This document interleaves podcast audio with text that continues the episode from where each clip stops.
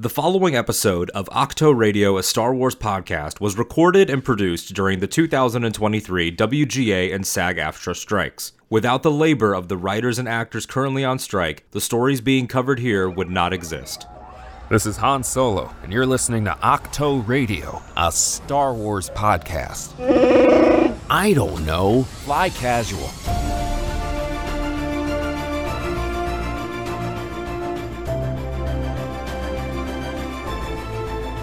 What is going on, everyone, and welcome to a brand new episode of Ahch-To Radio, a Star Wars podcast. We are here with a Q&A special. Like to do these every once in a while. Thanks everybody that has tuned in for our Visions coverage over the end of May and June. I know episodes have been a little sporadic right now. It's a crazy time. Life's like that sometimes, but if you tuned in for the conversation I had with Eli from In a Galaxy, that was a great one, sort of getting into the fandom headspace, and I figured it'd be a good time to move into let's unpack some Star Wars topics. Let's have some fun. Let's bounce around a little bit as we're sort of in the summer, sort of resetting. Indiana Jones is here. It's a different flavor. We're going to be covering that on the show. Ken's been covering that over on Force Center. So Casually Talk's been on a little bit of a break too, the other podcast that I do. So it's just been a fun time. Uh, very flexible, loose. There's not a new Star Wars thing happening right now in live action or animation, which used to sort of be the more common thing, but now we're so spoiled that it almost feels like we're on a little bit of a summer break. So I figured Q&A time is great, but I didn't want to just talk to myself like I did with the Mandalorian Diaries and all of those discussions. So I have brought on friend of the show, trivia rival, RPG partner, uh, shirt connoisseur, Jared Bachman Stubbs, Jarod the Dark Jedi from the Nerd Academy podcast.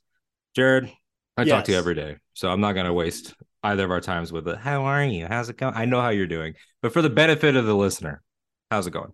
I I'm good. I I love bringing up next to each other trivia rival and RPG partner. Uh, because in epic confrontations, we are truly arch enemies. Mm-hmm. Correct. True, true, a, a, a true, true rivalry. Yes. And in Ionized Bastards, uh, the limited fandom that may have, we are shipped together. It is it, it is truly the duality of man. And somewhere in the wash, Alden and I actually do enemies to lovers better than uh, Reylo, and that's coming from a Reylo. That's true. Uh, no, I'm I'm great. I'm good, man. It's a it's a great year to be a nerd. I I, I just want to say that. Just oh yeah. as a whole, like such a great year. Jedi Survivor, Spider Man at the end of the year, in across the Spider Verse. It's just been a great year. You Mhm. know, getting getting getting down to work. I'm feeling the. I'm I'm feeling better about the whole podcast thing. Not that I ever had like a oh I don't know if I want to keep doing this, but I've I've I've I've had a revitalization. doing good. I'm Yeah. doing good. It's a it's a summer mood. Like you said, it's just a great geek time with MCU going on television again, Secret Invasion, uh Yes. flashes in theaters for the DC side. Of course, Spider-Verse, like you said, Barbie's coming. Barbieheimer Day is almost upon us. Which I- you know, My I'm gonna- God. Oppenheimer's uh, for the hist- history nerds. I'll throw that in there too. I don't think Oppenheimer's going to get a Funko Pop. Um, but some of the characters that we're talking about today might. You know Uh, those you know those Funko Pop T-shirts. Yes. I want one of like a Funko Pop Cillian Murphy as Oppenheimer. That says the I am It- become says, death. That says I am become death, destroyer of worlds. oh, that's the kind of late stage capitalism I can get behind. Right. That's funny. right. At that point, I need it. I'll get That at least like we're leaning in, and I, it's really funny that Barbie and Oppenheimer happen to be the things that are fighting because they're just like perfect representations of America in every way. That both both of them are equally Amer- the essence of this country. But anyway, uh, so yeah, Star Wars Star Wars Q and A after a little bit of table setting. Farmed these out on social media. Got a couple in the the Ahch-To Radio DMs. Some new friends, some old friends, some loyal listeners. Our friend Eli, as we've already mentioned, submitted a question. For those of you that don't know, we, like we mentioned it, but we we play in in a Galaxy podcast trivia show, which is a, a sub show that they do called Epic Confrontations, which is a Star Wars trivia game. And then we play in our friend Michael's YouTube show, Ionized Bastards, an actual play RPG. But I do say everybody I encourage you all to check it out. Scroll down, it'll put it that in the description as well, um, where Jared plays a uh, dark force user who you will encounter in a fighting pit saying a non-spoiler description here and i play an ithorian lawyer of ill repute those are the two most basic, flavorless descriptions that I can give. I know, I know. I tried moment. to. I tr- when I when I once tried to like plug ionized bastards on my TikTok. A mutual of mine on TikTok, who I know through like doing theater and stuff in the real world, Mhm. uh, commented. They're like, "You picked the most predictable version of a character that you possibly could have," and I was like, "Hey, he's also gay. There's more to him. I just don't want to spoil it all." You're a queer creator in this space, so Yeah, I, I'm afraid that's a point in your friends category, though, of it being predictable for you, but yeah. I guess that is true. painfully. I, I mean, it was, it was definitely it was definitely the oh he's edgy with a lightsaber. Of course, this is what Jarod's doing. Jarod is very edgy. Speaking of edge, I know which question we should start with. Okay, There is a Twitter account let it fly. that I don't know who runs it, and I don't think Jarod does either, but I think it's hilarious. It's called Pong Krell Stands. Oh, And I, I follow PKS. I follow- PKS. I follow this guy. It's ridiculous. I can't tell. I've never been able to tell if it's a bit or not, but they DM'd me.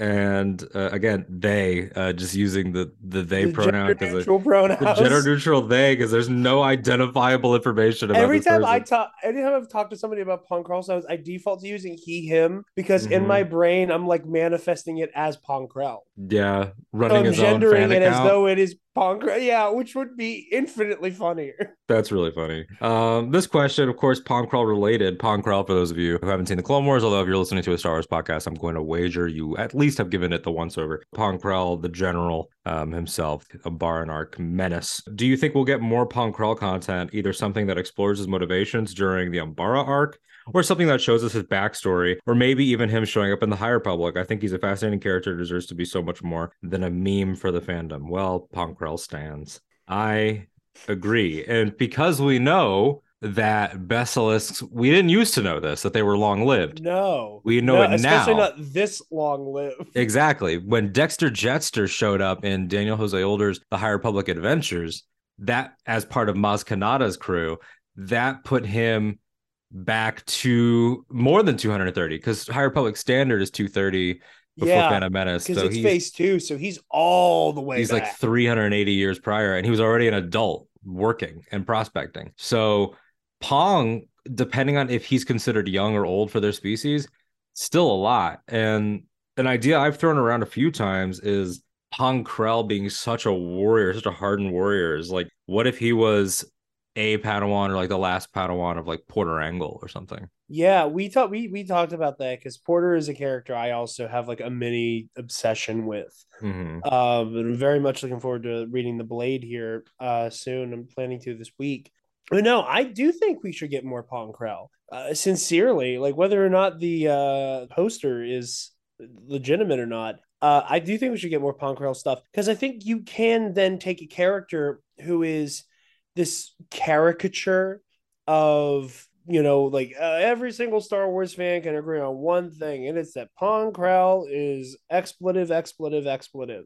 And I think it'd be interesting to like take it all the way back and show Pong Krell as this bright-eyed, idealistic uh, Padawan who's you know just super into the idea of the Jedi, and you can even take it a step further. You know, I know, I know, I I I I, st- I stir up controversy from time to time talking about how I have a not a hundred percent positive opinion of Yoda as a character. Mm-mm-mm. Eli is seething already.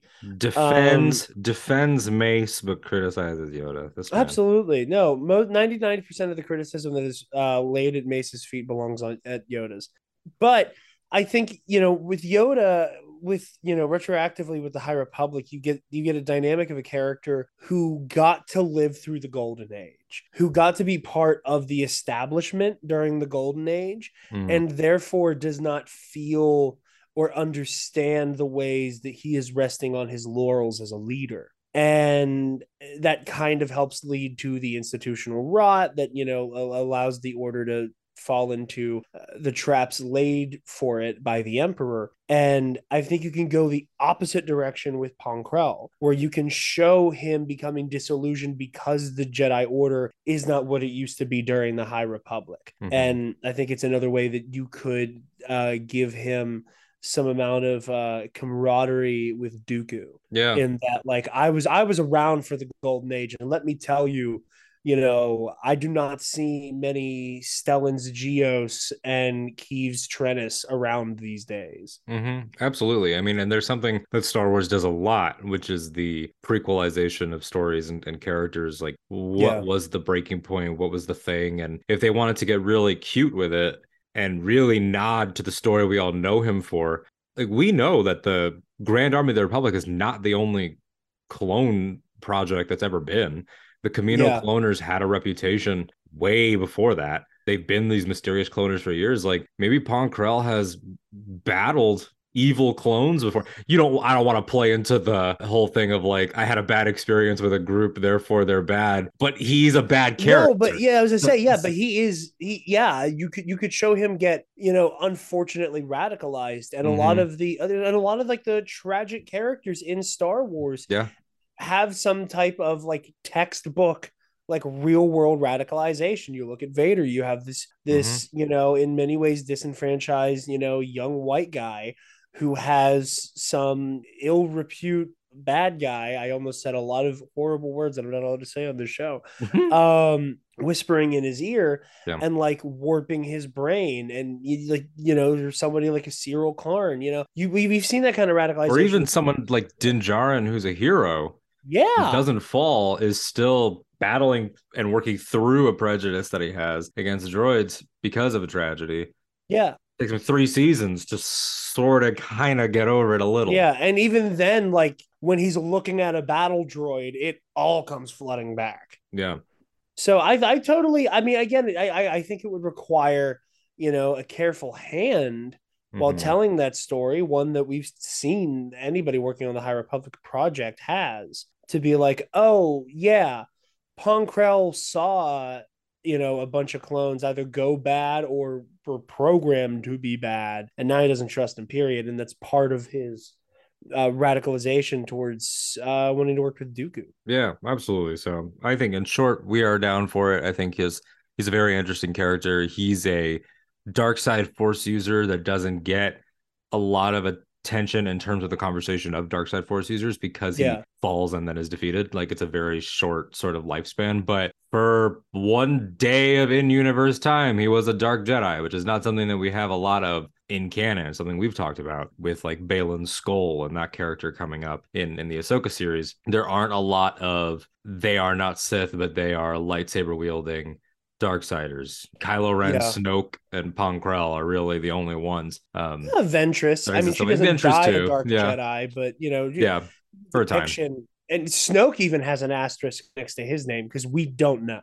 Yeah, We don't know point. if that is an autonomous dark side force user or Mhm. if he might as well be a Sith. And Kylo even gets weird now, where it's like, Yeah, was he like a servant of the Sith who didn't have a Darth title? Or, you Mhm. know, like it, it it's all very confusing. But Dark Jedi are cool. Take it from me. I'm fully unbiased source on that. Yeah, totally. Unbiased, reporting empirical evidence, nothing to do with your persona online. Um, just gonna no sell that and try not to get into the trivia loser Jedi barbs. Uh, uh, trying to decide rare which moment for me in months where I don't see Alden, uh, even in private, going fully into kayfabe It's just I'm trying to constantly. To don't. keep I don't professional know. for this show, but we are we are very hard on you. We are Oh. very hard on you. This has nothing to do with the stars Q and A, but like, God, the the stars community, the the friend groups that we have are so many of them are beautiful, but we are mean to each other in a loving way. And Jarod takes more crap every day than most people. We wake up like, how are we gonna be mean to Jarod? It's it's pretty great. I didn't I didn't grow up having siblings close to my age. I only had my sisters eight years older than me. Yeah, So I never got to have like sibling beef. God, I'd take it all out on you. I know you do. I know you do. The You and Scotty brother. both. Yeah, Scotty too, because and exactly. both. Yeah, And I- exactly. And I, I dish it back. I dish it back. You do, and you have a younger brother of your own, so you're used to this. Um, okay, let's go over to Savi and Lynn's uh, from the Stardust Records podcast, which is a great show. You should check them out. They were on for our Andor coverage, and I've been on over on their show. They're wonderful, and uh, Savi and I go back to high school actually, which is always a funny wow. small world thing. If you could shadow a Star Wars character, who would you like to shadow? Which is interesting because it's like it sounds really easy. Like I'll just pick my favorite character. But it's like, mm, there's a lot of violence.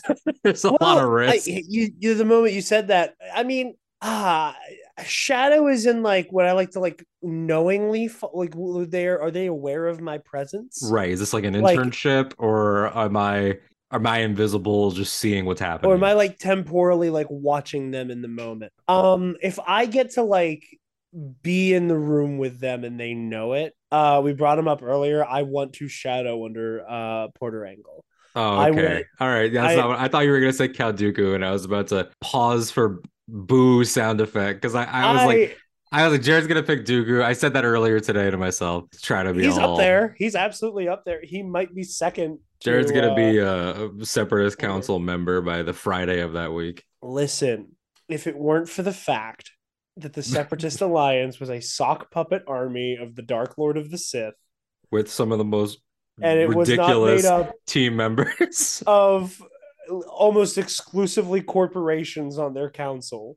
I do not think you can make a salient argument that the separatists are not the good guys of the Clone War. The separatists are the separatist council made some good points. Jarod no, th- This is what we're talking about, everybody. That no, that's not that's not the question. Go on. Uh, so Porter Engle. I'm just saying. Uh, yeah, no, Porter Engle. I he's I think he's a fascinating character. I love a character who, again, I say this not having read the Blade in its entirety yet. Mm-hmm. Like seeing a character who kind of has this like brooding swashbuckler edge to him, who starts there and like by the time we meet him in Phase One of the High Republic is Santa Claus. I just want to know who you are and his like legendary acumen as uh, one of the greatest duelists to ever do it uh, in the Jedi Order. You know, I I want to I want to learn that too. If I'm shadowing a character and they're not aware it's Dooku, I want to know how the turn happened. I want I want to see every moment. No, so why don't you say it with your chest? He has to know you're there. Dooku, I mean, Dooku would shame you for not saying things he doesn't Dooku, like. I think Dooku. I think I, I think I could. I think I could woo Dooku. I That's think I so could, funny. I think I think I could get Dooku on my page. Those are both great answers. I mean, especially with Porter, like just the stuff you'd see, you would see just like ungodly feats of Jediism, which you'll get a lot of in the Blade. I don't want to spoil it for anybody, you or anyone listening, but it's like Porter Engle is is of is the kind of Jedi that when other Jedi meet him, they want to spar with him just because they have to know. Like they have to know if it's actually true and that he can he can put down an entire army laying siege to a kingdom by himself and he really doesn't want to. That's the thing is that porter yeah. is not he's not written with thys and thous like you think a legendary knight would be. He's not thor-esque. He's like a little swashbuckly but he's a guy. Like it opens and he's like oh yeah i've been learning how to cook. And we know that 200 yeah, later, later on yeah he has cook. this like legendary hatch chili. He's yeah, he's like, chili. I'm learning how to cook. It's like, guys, don't shoot at me. I really don't want it to go this way. And he will give so many chances. And then he's like, all right. And when the saber comes out, he's just has that dog. It just him. it just becomes John Wicky. Like it's just so gnarly. So yeah, I, I love that there was a character like that. And depending on when you catch him, you could run into some other great characters, which is a lot of fun. Uh, the Dooku of it all is interesting, yeah, especially because it's like when when are you catching him, right? My thing with Dooku and something that like and I, I can't help but do this because Count Dooku is always been one of my favorite characters. His his arc has always fascinated me. The episode The Sith in Tales of the Jedi, mm-hmm. you, you like in theory should have given us all answers. Yeah, it begs more questions. Mm. Like has he like does he consider himself a Sith? What like like when he fights Yaddle, is that a Jedi versus Sith moment in his mind? Because I don't think it is. I don't think he's I don't think he's committed to the dark side. I think at most he's a dark Jedi. I think at uh I think more like more than likely he's an unaligned force user who has the Emperor whispering in his ear and he takes the plunge and takes a Darth title after killing Yaddle. I don't, I, and, and that's what I want to see. I want, I want, I want to watch his uh, radicalization. Yeah. I want to watch him. I want to watch his turn because even when he kills Yaddle, like, I don't think he's Darth Tyrannus yet. No, and he hasn't lost himself the way we know he will in, during the war. Yeah, he's he's too mournful, not just for Qui Gon as a friend and effectively a son Yeah. but he he so clearly didn't want it to explode the way that it did Yeah. in general like he's already you know having sleepless nights about Sifo didn't want it to go that way with him and so it's like Yaddle is like this is the third time that a very regrettable in his point of view avoidable loss um Yeah. could have taken place he's still like maybe there's a way without having to do these murders he doesn't realize that Sidious is just like Sifo Dyas check, Qui-Gon Jinn check. Like, yeah. he doesn't. He has not yet realized that he's a hitman. uh, yeah. And even like at the beginning of the war, I think you can make an argument that he's not like fully Sith pilled yet. Uh, yeah, I think that. I mean, that's because the he's still making that offer to, to Kenobi. that's the magic of that scene. Every time you watch it, it's like how much of it What's is a play and how much is it does he believe i it's like it's interesting because it's like it's definitely a play. He's got obi as a prisoner. Like there's an element of it that is a play but i believe that he believes when he says that qui-gon would have joined him and all that stuff because he's now sat on the memory of his son Yeah. for years. And he, you know he wasn't there for qui-gon the man in a lot of ways. He just remembers the boy but like Yeah. he, he what he it's selective memory stuff because he does what he doesn't remember is the qui-gon that stayed his hand in that Yeah. first tales of the jedi so it's it's very complicated i mean he's a he's a brilliant guy and between tales and and jedi lost we've had some good stuff but there i would still love a a novel another novel for him or or some sort of uh some sort of comic or game or something because he's just he's just great he's excellent this is an interesting question again because it's like what do you want to see versus what do you want to do like one of my first gut answers was Luthen Rael because I just Yeah. I just gotta know but at the same time I need to know what's going on there. but at the same time, it's like God, like Star Wars Batman in Coruscant, where every single thing is like the highest risk thing ever. Like I could maybe want to become like the Dick Grayson in that situation, but I also don't necessarily want to get like jumped in. Like I don't like I I would be afraid. First of all, I'd be afraid of Kleya because she's Yeah. she was ready to just be like, nope, people gotta die. be. Yeah, like be. and then like, what if he's like, "Hey, we're going, we're we're, we're going to see Saw." I'd be like, "I don't want to go see Saw. I don't see that guy. Can you like- imagine being next to him for it's tubes?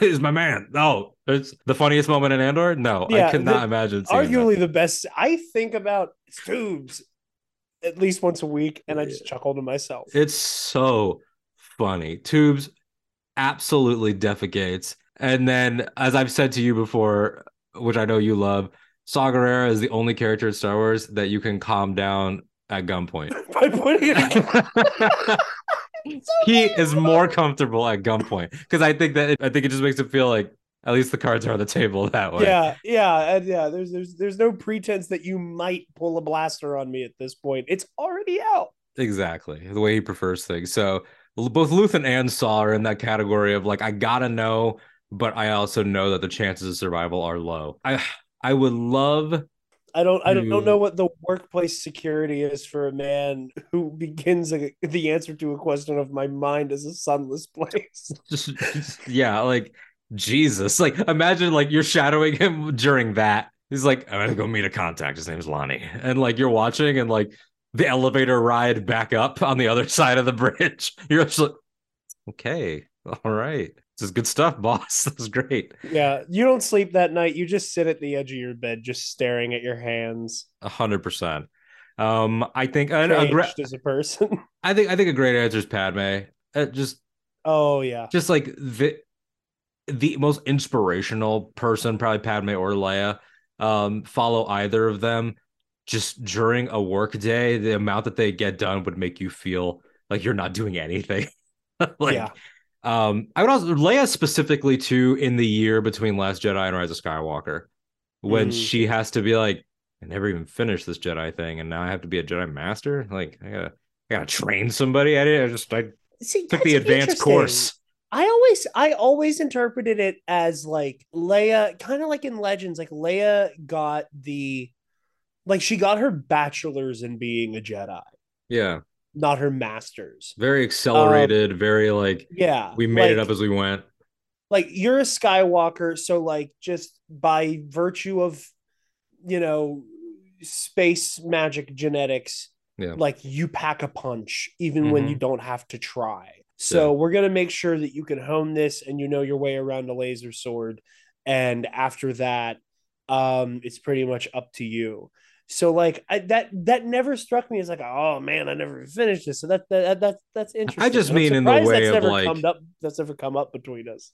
Yeah, and, I, and to be clear, I don't mean like in a I gotta figure out how. More so in a Uh, dust I- this off and I've don't know- gone yeah, like decades after choosing to not do it, and yeah now it's like now I have to be both. Now I have to be general and royal and like I- General Royal, basically head of state for a republic that doesn't exist Yeah. anymore, and also a Jedi Master. and also a Jedi Master. Like after telling my brother, it's not for me. I'm gonna go my own path. Now I have to be like, oops, Luke's dead. Got, gotta get back to it. Um, so that that's interesting to me, and you know, I think about, I think about some of my favorite characters. You know, Rebels will come up in this. Sabine will come up with a later question, so I'll table Sabine. Um, but people sort of like throughout that journey, uh, I think it would be I'd be remiss if I didn't say Hondo. Like I think that I love What Han Solo. up to at any moment. I love Lando. I love so many of these guys. But there's also a chance that you end up in carbonite or getting shot at or something. And like there's a chance of that with Hondo too, but I just believe we'll get out of it. Like Hondo has oh yeah, Hondo has stupid luck. He has Jack Sparrow energy. he has like he is the I. I know I normally say this about Coleman Trebor as like a pejorative, uh, but Hondo Ohnaka is the actual Force's favorite idiot. hundred percent. Yeah. And in as much as like he will always succeed. And I every day that we live on this earth, we are another day closer to live action Hondo. I don't know when it's gonna be, but it's coming. Like the It's coming. Well, showing showing my girlfriend Clone Wars, uh, we're about like eh, I'd say like two sixths of the way through it. Mhm. Uh, but she's gotten to see Hondo a couple times now. two sixths is and- one third, by the way. I know. For those playing at home. Yeah, I know. I realized it as I said it. anyway, uh, fractions. Um, after her getting to see Hondo, Hondo, Yeah. like, I was it, like, like she had a moment of like, now I get it. and he's also way less likable in that show. So by the time she gets to Rebels, she's gonna love him. Oh yeah, like crotchety, kind of crazy, kooky Hondo. Yeah. Um, well, like, like she she's seen enough Hondo for me to show her one of my favorite Star Wars memes when I saw it again recently. Yeah. where it was the like alternate Star Wars timeline where uh Luke, Obi, uh, and the droids come into Chalmun's cantina and Han Solo isn't there, but he just from the back of the bar hears some guy go, Kenobi, and it's Hondo. Oh, and it's like walk right out. he just turns to Luke and goes, She's your sister and she's gonna die. Um yep. Yeah. Yeah. Oh god, it's funny. Um, and you guys have on Nerd Academy for Knights of the Nerd Republic, your Star Wars show, Hondo starts your theme music. yeah, yeah. Hondo, I got to meet uh Jim Cummings at Steel City Comic Con. Yeah. and uh, I got a I got a Hondo autograph, and I I got him to do a little uh, you know intro for the show. My goal is to meet more Star Wars voice actors. Yeah. Like my my my the my Grail one is probably even though he's actually the first Star Wars person I ever met. Mhm. Uh, but I was I was I was a wee laddie when it happened. Uh, as I want to get Sam Witwer Mm. to do one as well. I just don't know if I want it to be em- the Emperor Maul or Galen. Like I have to make this choice between three incredible performances from him, yeah. uh, and figure it out. But I really want him to do one as well. I've been I've been meaning to get another Star Wars voice actor to That'd do be fun. fun intro. And for people that are listening to this, you'll hear Yeah, Han at the beginning of our episodes. It's uh, AJ LoCascio who played Han Solo in Forces of Destiny and in Lego Star Wars Skywalker Saga. He's both young and old Han. He's also Marty McFly in some things like the the video game, and uh, he's in the uh, Gremlins animated series that's on right now as Gizmo. So shout out to AJ, great friend, good dude. Um, and uh, he did that just out of the kindness of his heart. So always appreciative of that. Um, so yeah, that'll I'll, we'll wrap up with Hondo. We got Porter, Dooku, Uh, Padme, Leia, Hondo as all some great choices. Oh, and and Luthen and Saw as some not great choices um, of people to to shadow. Although with Luthen, we might get to try on uh, a wig or something. So that that. Uh, you, uh, I mean, if I would like to accompany you to Luthen's shop just so I can put on the Sith Stalker armor. Oh yeah. Oh, that's so true. That for, I want to take that for a spin. that's so true. Now, this question comes from uh, Brennan Marr, a friend of both of ours, uh, trivia yes. competitor, trivia champ uh, in the the former FCL. Um, from his show, uh, Page they were not. It says now this is obviously a, a a teed up question, a cheeky question, but it says, "What is the best Disney era Star Wars film, and why is it the Last Jedi?" Um, in parentheses, it says Rogue One is a good choice too. So first and foremost, would you agree? I am inclined to Jedi? agree that it is the best. That uh, the Last Jedi is the best Star Wars mm, Disney era movie. Yes. Um, it is. It is absolutely my favorite. I think it is. I, the reason I love the Last Jedi is I've always considered it like a loving indictment mm-hmm. of Star Wars. Like it, it, it very much push, presses pause on this huge development in the story. Han's dead, the First Order's here, the Empire's rising again, everyone's scattered to the galaxy, all holy hell is breaking loose. Then you have you kind of press pause and it goes, okay, what does it mean to be a hero? What does it mean to seek adventure? What does what happens when the people you deify fail you? What is our relationship to our past, present, and future? It asks all of these questions. And despite uh, some, in my opinion, you know, uh, media illiterate criticisms of the movie, uh, you know, kind of circles back to answering those questions very optimistically, showing like, you know, yes, our heroes fail, but they but there are heroes because they get back up. That uh, you know, they're what does it mean to be a hero? It means fighting for something bigger than yourself and knowing when knowing when to make a sacrifice play and knowing when it you have to uh you know live to fight another day. It's knowing why you're fighting not to destroy but to protect and understanding that you know without your past you cannot be in the present and that you cannot run from it nor destroy it. You need to accept it to move on from it. And it's also just shot beautifully, incredibly acted. The last, the Last Jedi is just something else. I, I'm in 100% agreement. This would also be my answer for the best Disney era Star Wars film. I love your phrasing of loving indictment. It's sort of the first two acts are Star Wars, what about it? And then it's like, now yeah. what about that? And then the third act is affirming. Like it's yeah. the first two acts are why Star Wars, and then the third act is yes, Star Wars. Yeah. Um, where a lot of times people, I think, even when they love it, think it's like it's this deconstruction and it reinvents. It's like, no, it is very firmly like rah rah Star Wars, but it has to it has to get there on its own terms. Yeah, where like that de- that deconstruction happens yes. so that by the end of the movie, Rian Johnson can be like, so yeah, this is what it looks like on the inside. Yeah and you and you were so right to love to it. Put this Lego back together. Yes, it's like rousing third act. Exactly. Like the third act is your hero that we showed in a dark place, elevating the next generation with a magic image of himself that he has conjured. Yeah. It's the, the version that he sends to create is the yes. one that you thought you'd see. Mm-hmm. He sends that illusion there, and that Krayt Luke speaks the words, the rebellions are born, the Jedi, I will not be the last Jedi, the war is just beginning. He throws the see around kid. New new heroes are able to escape. New villain is defeated for the day, and then it wraps with a little boy using the force and holding the broom like a lightsaber. That the movie is saying think about all this stuff and then at the end if you loved it and if you felt like you were luke or if you feel like you are right now you're right like yeah force awakens is very much elemental we've been away from this thing now for a decade why do we like this what is it like where where where is it new like with finn where is it old like with poe and sort of the resistance and how are we going to kick it off and like it was, it was a herculean task but once yeah. that is done, I just not to undercut Force Awakens as just setup. I'm not saying that at all. There's a lot of beautifully profound stuff happening in TFA. Oh, 100%.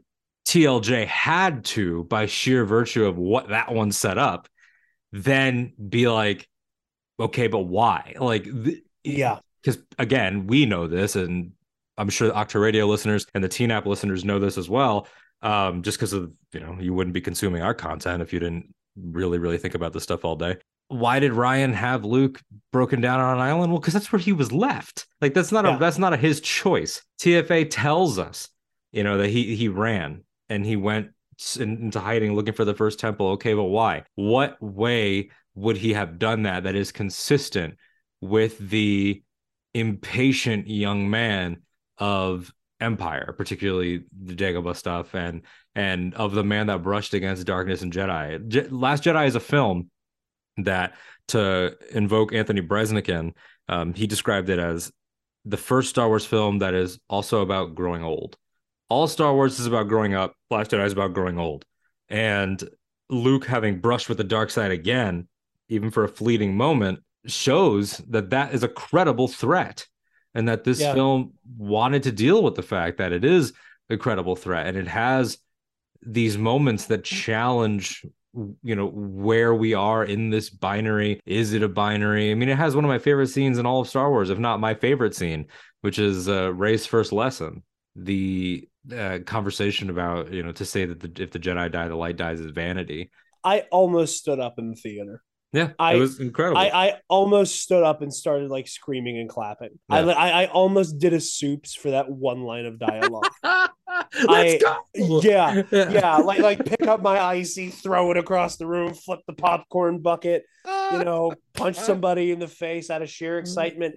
Like Yeah. just like that is like as a fan, that had been my interpretation for so long. I think that's another reason why I love The Last Jedi. It was very validating for how I always interpreted Star Wars and Mhm. like my like my issues as a fan with the Jedi as an institution. You see Luke and I thought it was brilliant to go, okay, who were the people who taught Luke? Yoda and Kenobi.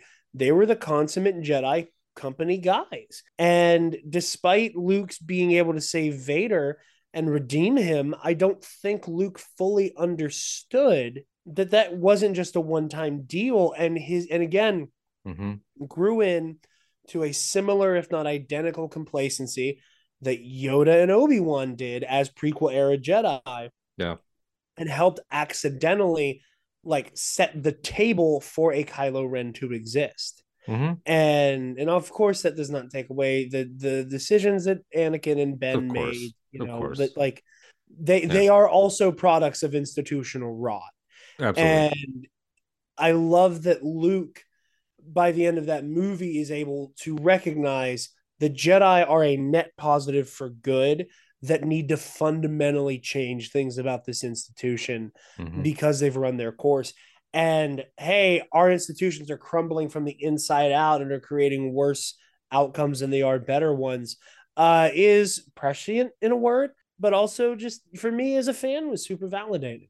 Yep. It requires us to sort of look at the whole of the saga. And I in the film is aware of that. Yeah. TFA, whether you agree with it or not, was accused of of like, let's distance ourselves from the prequels and go original. And I think that's eh, it's fair to a point. But this one was like, no, we're gonna have Luke Skywalker name check him by his Darth name Yeah, and say that he was that uh, Jedi Master was responsible for the creation of Darth Vader. Somewhere that the Alec Guinness Force goes, hey, like, why are you saying that about me? if you want to hear my biggest nitpick criticism of the Rise of Skywalker, it is the fact that they spend that movie calling him Palpatine. Yeah, I feel like at that point, I agree with that. It's it's not something that I thought about until this second, but because it is Sith Eternal and not just Empire, Yeah, it is a different context. Like, I I vehemently like. We don't need to litigate the Rise of Skywalker at this point Yeah. in time, and like we Uh, can we can character by character it too. Like for Poe, Yeah. makes perfect sense. He calls him Poe, Palpatine. You call him Yeah. Palpatine. For Leia, like Leia can use Palpatine and Sidious interchangeably, but like Rey and Luke, Rey, that is Darth Sidious. yeah, That is not Emperor Palpatine. This is not a head of state. This is the this is the evil leader of like a horrifying religious group. yeah, hundred percent, yeah, that like Palpatine is not his name, and you two know better. yeah, yeah. That's a good point, and and I like that. I mean, it was it was surreal to hear Mark Hamill say that in character. Um, it, it was just it really Yes, was it is. thoughtful about the way that it brought these ideas to the attention and affirmed them while still being so classically Star Wars. And I think because of internet discourse being stupid and reductive, it's remembered now as like it subverted your expectations. And it's like, okay, like every movie that's ever surprised you subverted your expectations. Like Yeah. what we're talking about is why does it approach things the way that it does? Like these that what Rian has talked about, these triangles, these three triangles in the film of Rey Kylo Luke, Holdo, Leia Poe, and uh, Finn Rose DJ, each of them saying a different thing about what's happening, and each of them having to get to a place. It also, not a slight on Force Awakens, it's documented fact that Poe was supposed to die. He wasn't supposed to be much of a character Yeah. in that film. Um, this movie has to then make him a full character. And Yeah. it does a great job with making Poe different from Leia and Han, where he easily could have been, let's just mash Leia and Han together.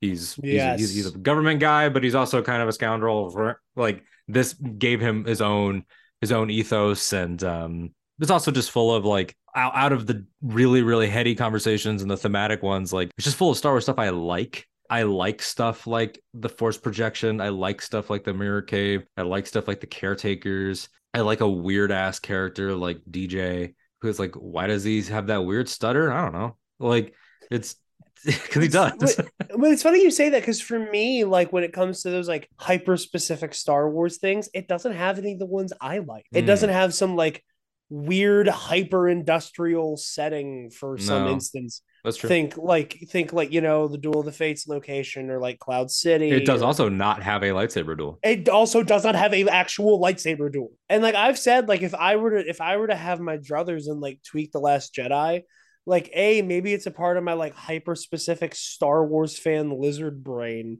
Mhm. that is absolutely a part of the problem in this fandom. That one of the first things I would do is like extend that flashback so that you see Ben and Luke actually have it out. yeah, I could see something like that for sure. Just especially post Rise of Skywalker, because people are, you know, again, we don't have to litigate like who wins in a fight type conversations right now. Right. I just like it is important to me that people understand that Kylo Ren is actually an incredible swordsman Mhm. and has only ever has lost two fights, both of them by insane circumstances, and one of them I don't even count as a loss. Which one is that? Starkiller Base? Uh no, Kef Bir, because great. as far as Yeah. I'm concerned, the fight was over. yeah, Uh, the fight was same way over. I mean, like she stabbed him, but he was also like very distracted at the moment. he had Like, her dead was- to rights. It's Yeah. the same way that like uh Darth Maul beat Obi Wan on Naboo. Right. Like he Right. outfenced him. Yeah, he He outfences you, but him, then he like disarmed him. He you had you dead to rights. it's like a little you- epilogue. Yeah, and then in Force Awakens, he because force stuff. he was and bleeding that out. is- yeah. Yeah. Exactly. Yeah. Then that's like, okay, you lost.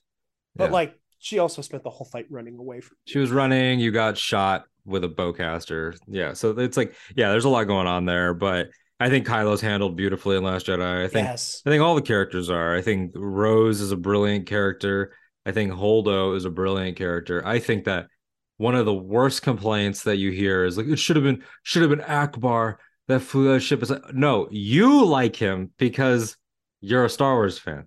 The movies never make him a character with ethos. There is a very funny level of like, you know, and you know, you and I had our, you know, uh, two-parter last summer yeah, um where we talked about you know like the the fandom menace and like how how how a, how a group like that is born Yeah. out of like a weird culture of like toxic nostalgia Mhm. um and just like white centered patriarchy like you said, like the nostalgia for a time that was not ever existing, that was not Yeah. there. Yeah, yeah and like that that weird toxic nostalgia i think is best exemplified in you would rather the fishman with no discernible character traits get a hero moment than this new woman character we introduced who is like Who, like, pivotal to the movie. who's, Yeah, who's actually pivotal to the movie. Like y- Mhm. y'all should be happy Ackbar was in this joint. Period.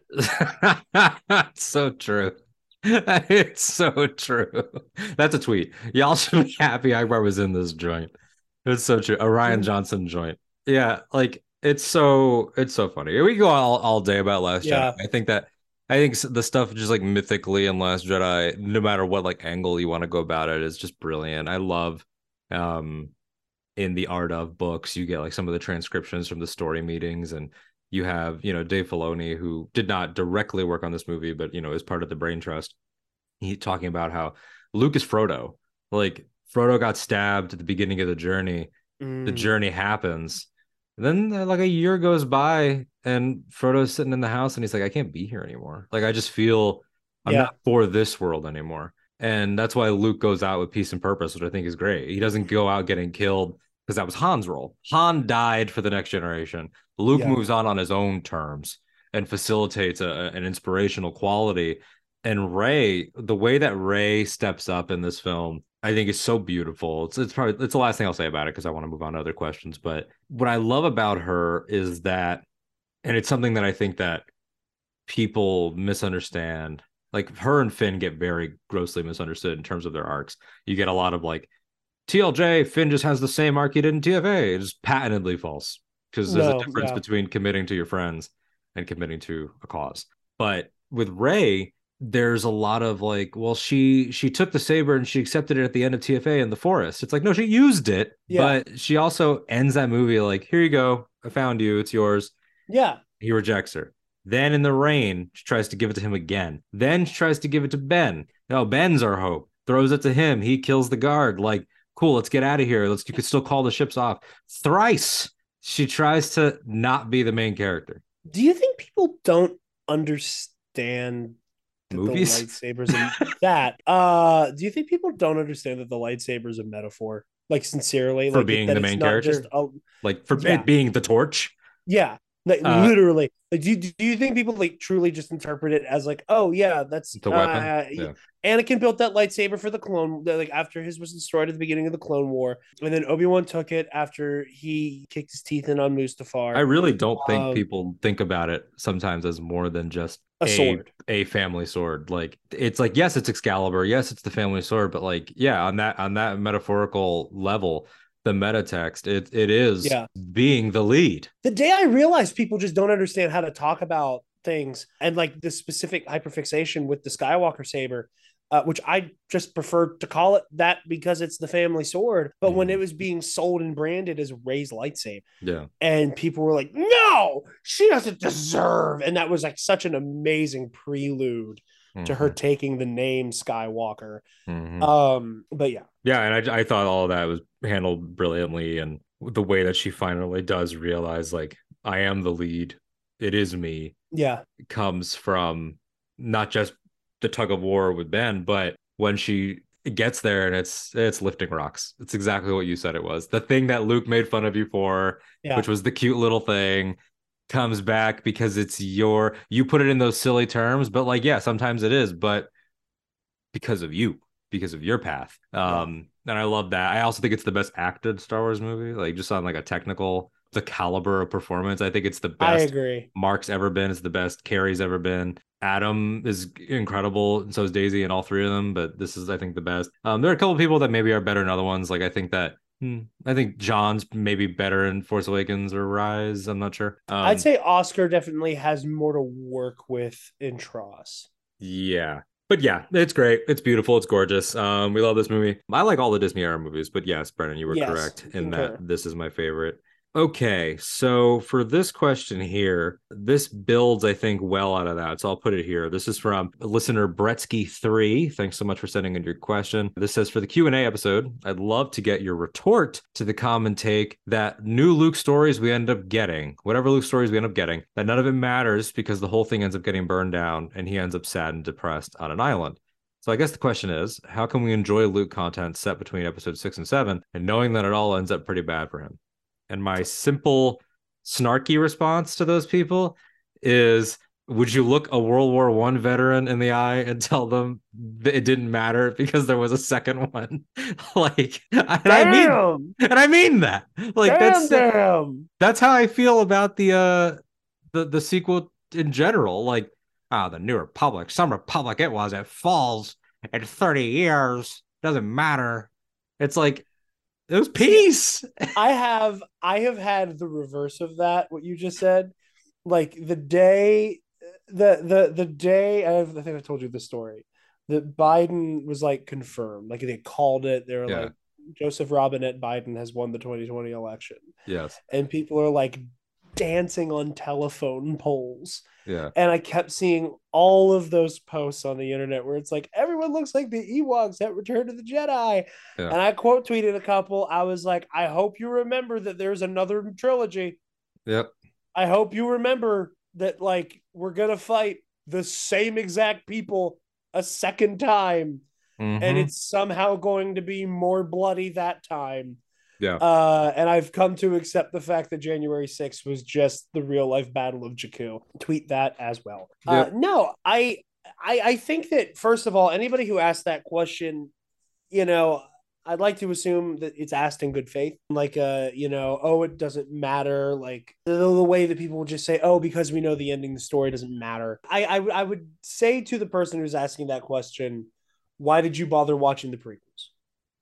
right. like like because like because the type of person in my experience uh who is going to very in bad faith out of hand say oh, i'm not going to bother watching a luke story Mhm. uh because i know it ends in disaster is probably the same person who like constantly talks about how revenge of the sith is like the greatest film of all time Yeah. and like that whole movie is about the fact that we know anakin has to become vader eventually Yeah. It's, it's that it does a lot of table movie- setting at the end. and- that was exactly what it's, that movie is all setting the table for the OT, as Mhm. is the rest of the trilogy, but that movie especially. Mhm. So I don't understand. Like, like, what's the point? I don't know. Stories, getting to understand how how how we got here better. Um, I also think there's like you know just you don't have to justify the existence of art, but like I also think it would be cool to get to see Luke you know, depicted when he's not either older in the 80s. I don't like I I I think it's really funny that the the Legends continuity so heavily focused on Luke and his new Jedi Order for the lion's share of, you know, its its inception because obviously that's all there was. So and all like like the natural impulse is to just continue the story and not go backwards. But there's a reason why almost all of those books and comics at first are about Luke becoming a Jedi Master. yes. Um, and in canon, because of the structure and timing of when things were released, we know so very, very little Mhm. about that time for Luke. Yeah. So like I want to see it expanded. It's one of my favorite things about seeing Luke show up in uh the the the Mando verse for lack of a better term. Um because we get to see that finally. And it's it's great Yeah. for Mark to get to play that version of Luke. I want to see Luke's full story. I want I want to see him become a Jedi master. Yeah. On that point of like the full story, like first, like I think that's the base level for me is like part of my approach to the Star Wars material is is like it's an evolving history. It's a thing that you get to find out Yeah. about. Um, it's a thing that you get to you get to experience the full lives of these people and the emotionality works across the timeline where you add a ripple here and it changes the way you look at everything. Like Yeah. you think about uh Han in New Hope and the way he is with Leia, knowing that he had already had a first love of his life that had burned him and everything, it changes things.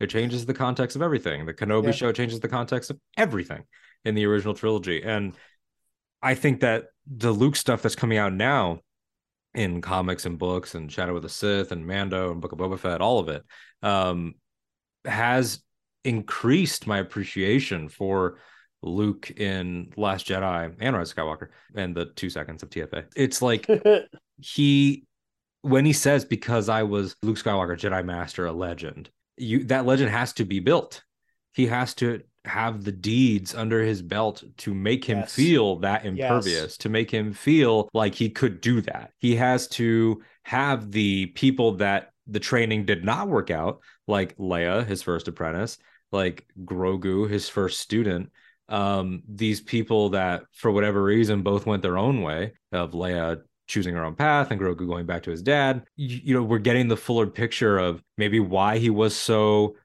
hard and like helicopter parenty with Ben because Yeah. he had already had two prime students that didn't work out there's a lot of things that like fully flesh out that narrative and so again I think it's like to these people you know to, to answer the question what is my retort to that my retort is that we're on story journeys for the themes and for the emotions not because we know where it ends because most people know the biggest Star Wars twist at this point. You know, most people know Yeah. How they end. Most people know that good's going to prevail. It's very rare that it doesn't. It's like it, it that to me doesn't it doesn't bother me because I've seen now the Star Wars history of like okay, this New Republic had a few decades of peace and then it was challenged again by this regime, the First Order, and then what happened here. Like if you look at it sort of like an, an in-world history, I think it, it bothers you less. And these things are not uh, it's not just the W's and L's when you're telling mythological stories or stories of heroism or, or, stories that are parables for what we're supposed to be doing. Like that would be like discounting every great Batman story because the villains get out. Yeah. Yeah, they get out of Arkham every time. Like it doesn't mean that the lives saved in that story don't yeah. matter in that world. It took a long time to build the Republic. It fell because of a three year war and then there was a 19 year imperial reign uh, unchallenged and then a few years of galactic civil war. And then we got 30 something years of new republic. Like this is this is you know there's a there's a large story here of like 70 80 years of turmoil that we are witnessing in the skywalker saga. It's shaky for a reason both ways. You know the, the, the imperial rule was not that long and then the good guy rule was not that long and we're fighting for something until the children Rey Finn and Poe and Rose and and Jannah and all of them finally solidify it and finally push it back. And it's something that I really like about Rise is that people showed up at the end yeah. not a military. Um it was just everybody that could pick up a, a blaster and, and fly a ship showed up. And uh, the TROS novelization by Rae Carson actually brings that up. Of I think it's Finn and Poe saying like, you know, what if it happens again? And I think I think it's Poe that says like, I don't think it will because it was because everyone came because the, the, galaxy finally stood yeah. up.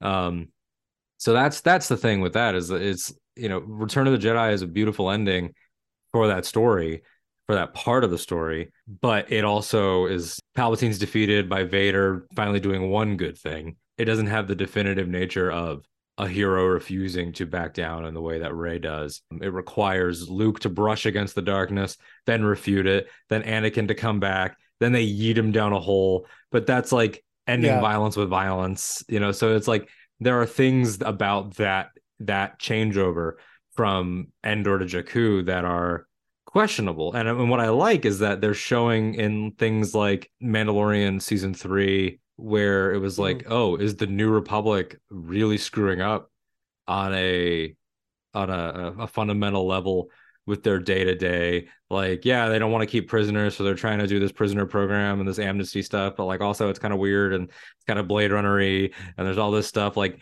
it it wasn't like Endor, Jakku, and then Utopia like, yeah. So it, it's it's hard fought, and I think that you know to to sort of wrap this question up, I think it's just reductive to say that these stories don't matter because he'll lose later. A lot of characters will lose later. I guarantee you, Rey has lost in between Rise of Skywalker yeah. and the upcoming Rey movie. 15 years. She's had great victories and probably gotten her ass kicked a bunch of times. Like it has happened. She's probably lost, you know, people along the way. I hope she doesn't have an apprentice that goes dark on her because that would be just a little bit like come on now um someone yeah, please be yeah. a good mentor uh someone please be a good mentor and you know it's it's yeah tapped at to, this point we don't need yeah. to repeat it yeah, a quota a quota full but Close. she'll have had losses and she's gonna face a challenge in this new movie where we see her now uh, in her 30s you know the character in her 30s we're gonna see her as a master have to face some stuff and that's that's valid. And I just think that, you know, for Luke, it's like when I see him save everyone in Mando season two finale and rescue Grogu because Grogu asked him to, like, that's valid to me. Like, it doesn't matter yeah that his school falls later. Yeah. Because he he changed he changed lives during the course of all of it. Clone, the, the lives saved in the Clone Wars still matter because like the people in the Clone Wars didn't know it was a proxy fraud. So yeah, yeah, hundred percent. I agree so, with you on everything. Yeah, so that's that's what we'll wrap that one. It's reductive, and I would say that those people need to be better about enjoying stories. Let's see here. Uh, this comes from Kelly at Kybernaka, one of my favorite people, a great listener of the show and a great supportive friend. For this, it was aimed directly at me in terms of Sabine. I told Jarod answer for his favorite character. So it says, Do you remember a specific episode or moment in Rebels that established Sabine Wren as your favorite Star Wars character? Or was it her overall arc throughout the series that resonated with you? Yes, it was the overall arc. And Trials of the Darksaber is huge, but that's like later. I think that was like sort of what solidified her as like an all time. But like she became my favorite very early in the in terms of the overall run. I think it's probably the happy birthday Ezra Bridger scene is when I just realized like gosh she's just such a good person. And but I was already endeared to her from the build up to Rebels and the in the early marketing when we were finding out who the cast was going to be. I just thought the idea of an artist warrior was so interesting and somebody that in the time of the imperial rule that could lead with creativity. I thought that that was so valuable um, and special. So yeah, I've, I've always loved Sabine, but it's probably that scene where she gives Ezra the the hollow of the the family photo and tells him happy birthday. I think that was like the moment where I was like, wow, she's just a really really special character. Um, so if I have to pick the moment, that's probably the moment. And now Jarod to give an edgy answer. So I knew from the first, not the teaser, like the Chewie, we're home uh I knew from like the first trailer uh I was gonna have a moment with Kylo Ren when we get the I will finish what you started stuff to the charred Vader helmet. And I was like, okay, I am preemptively obsessed with you.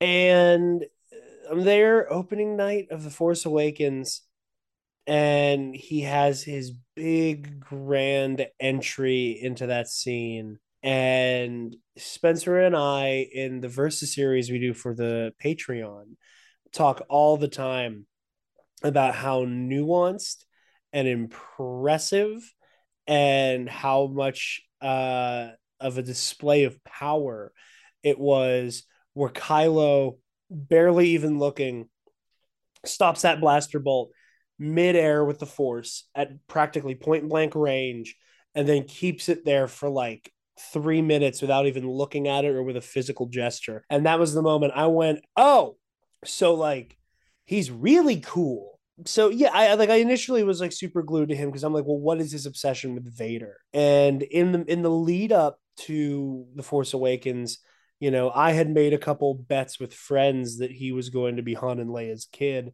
And I just I just really became enamored with the concept of like this almost this this scary dark uh, mirror reflection of uh, Luke's obsession with his father, uh, kind of being uh, reinterpolated with Kylo Ren wanting to be the next Vader, and whenever the Last Jedi kind of doubled down on that, and it's like yes, this is actually a huge motivating force for him, uh, to the point where Snoke is throwing it in his face I just really became enamored with uh Kylo Ren's relationship to legacy. I think that's it. Like I tell people all the time, like uh, my favorite people who's your favorite Star Wars character? I say my favorite Star Wars character is Kylo Ren because my favorite Star Wars character is Darth Vader.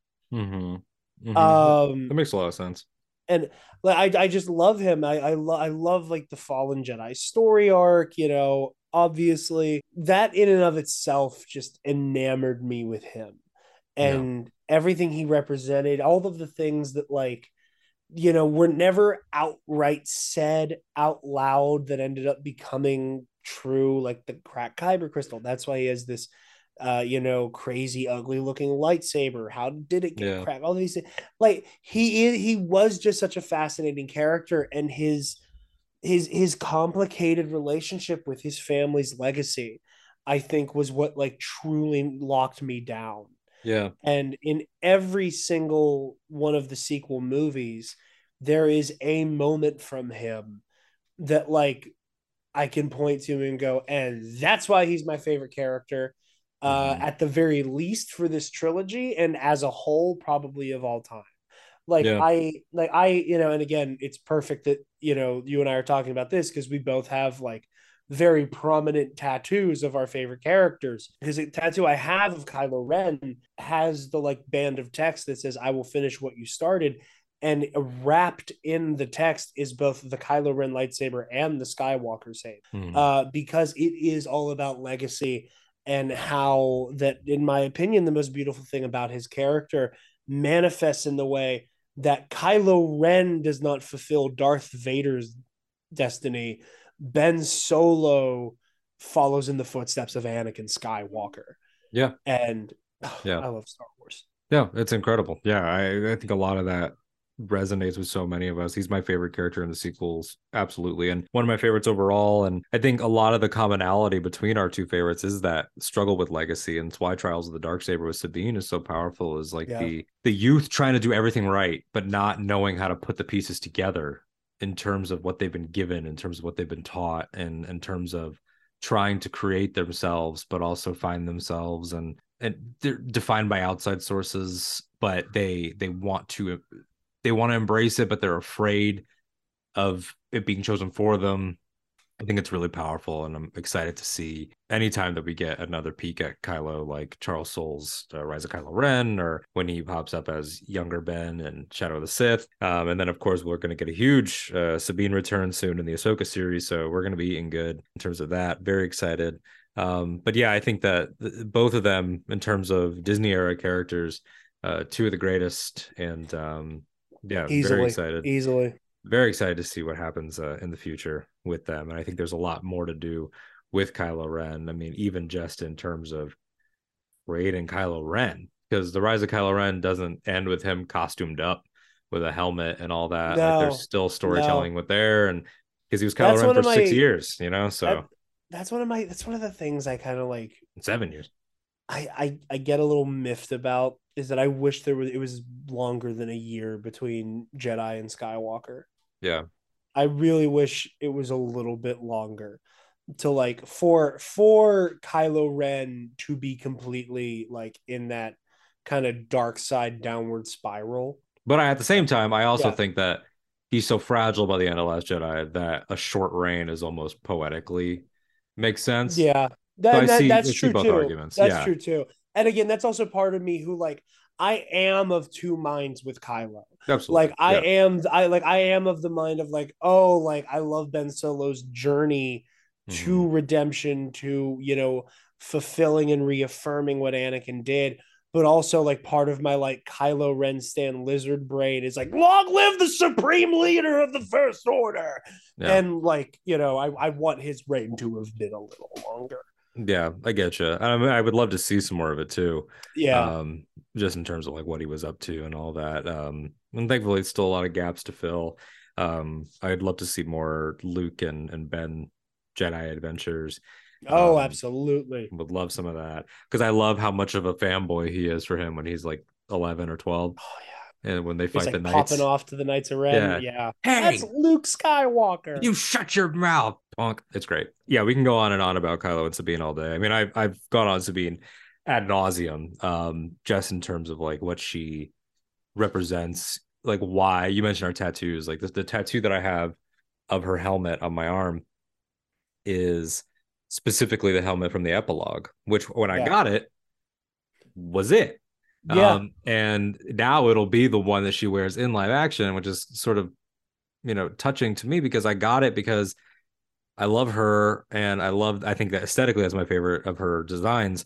But I also think that the idea that a show could have that triumphant of an ending, but still be about the promise of what was next, that it was still her saying, Ezra's out there, we got to find him. Like she will put the family together, which I think is something that I appreciate a lot more as I've gotten older. That might be another moment. Like if it was Happy Birthday Ezra Bridger, then Trials, that that ending is the third one that of like her arc is so perfect and beautiful and complete in that going from being the teenage girl because she is a teenage girl when we meet her she's 16 in season one and she had been in the imperial academy as a kid and everything and had created this weapon like she had destroyed families literally not intentionally but she was an accessory to it and then found her own and now will be the one that guards it and puts it back together is so important and uh it's something that I, I like as I get older, like with Finn um being sort of the connector in Rise of Skywalker, or when you Mhm. watch um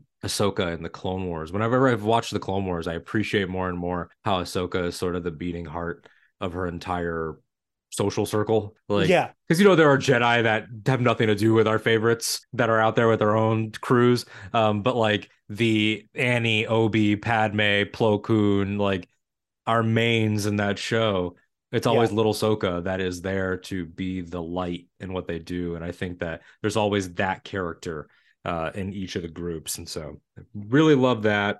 Um, again, we're gonna move on because we could be here all day. We got two more questions here. We have uh, a question here from our friend Eli, like I mentioned, uh, from uh, In the Galaxy and Epic Conversations, the the biggest Ochi stan in the entire galaxy. I'll leave this pretty broad, so you and your guest uh, can go however you want with this. What character, planet, group theme, idea, whatever it is that we haven't seen in Star Wars for a while, would you like to see brought back in a new piece of Star Wars media? Are you ready for an incredibly Jarod answer? Oh boy!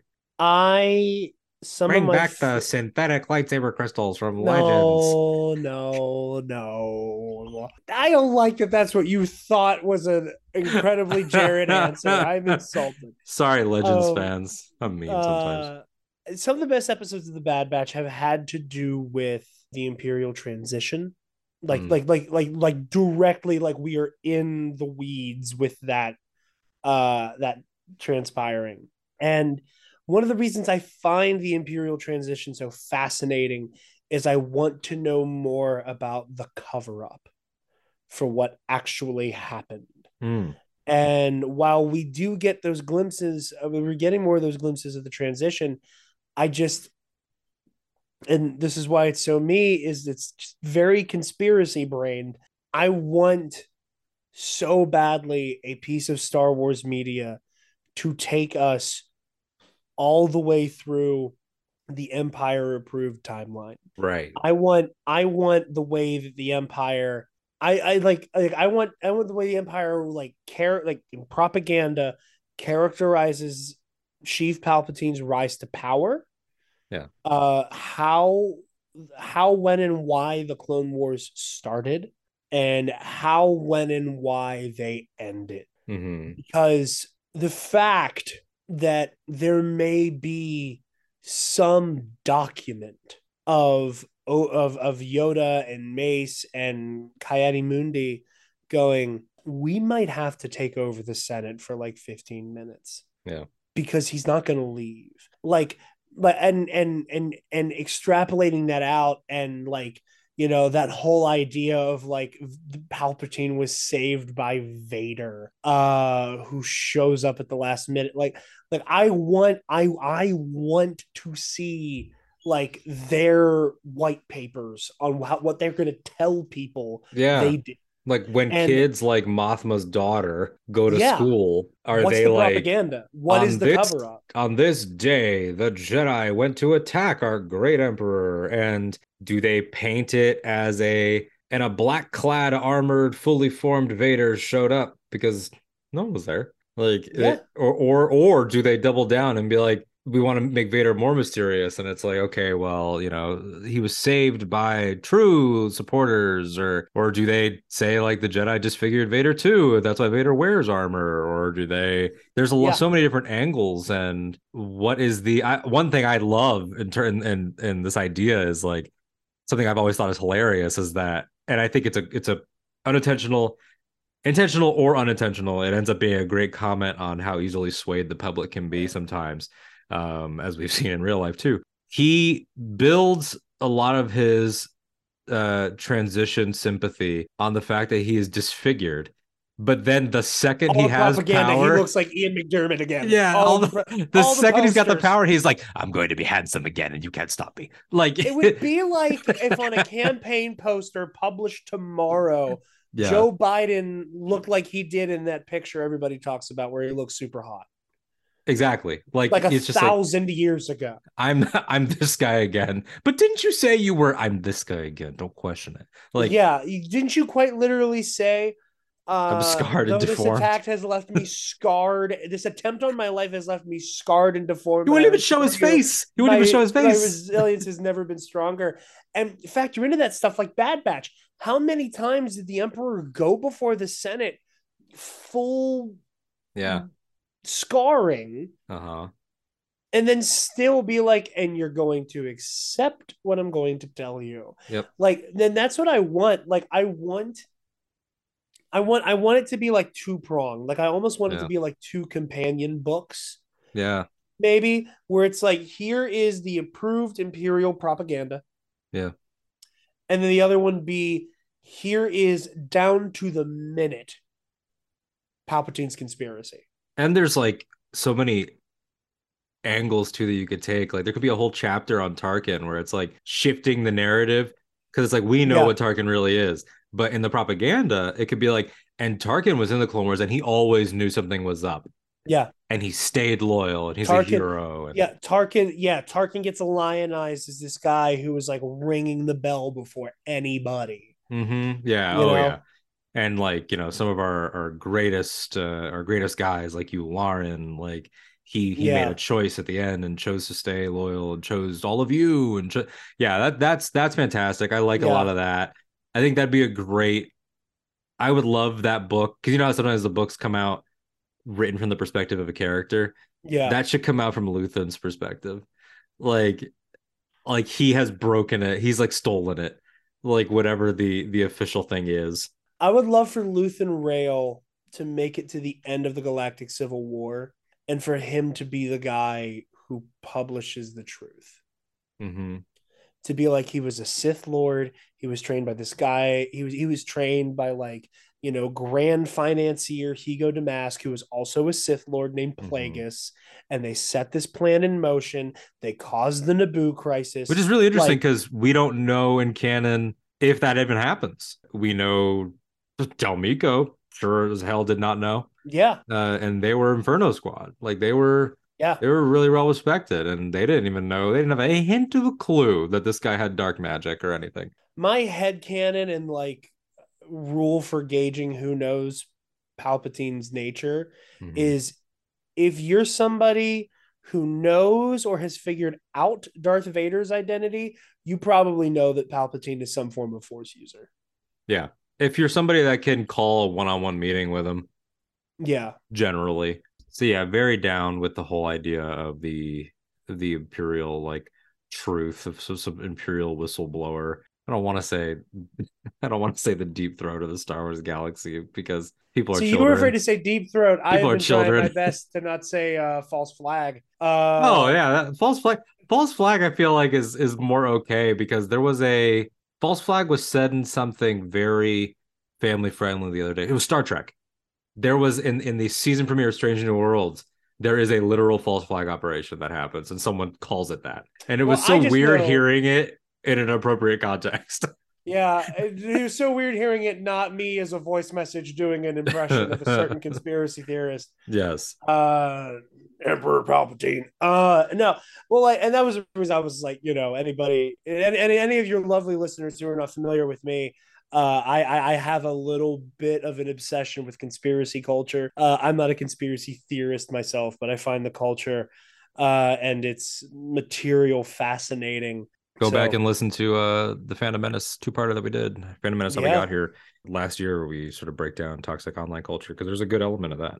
Um my answer to this is much simpler. I didn't come with something super interesting like you did.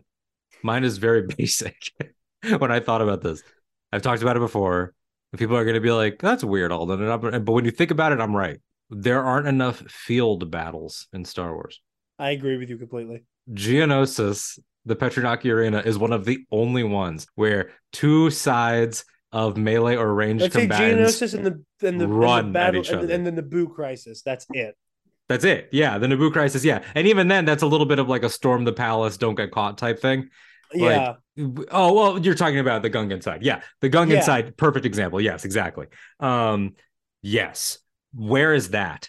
That's why in the Rise of Skywalker trailer, when they're riding the Orbaks on the back of the Star Destroyer, I lost my mind. It's still one of my favorite scenes in the entire saga because heroes on horseback just running running at stuff. Ronan. Ronan. Oh man, I'm doing all my impressions right at the end. running at stuff.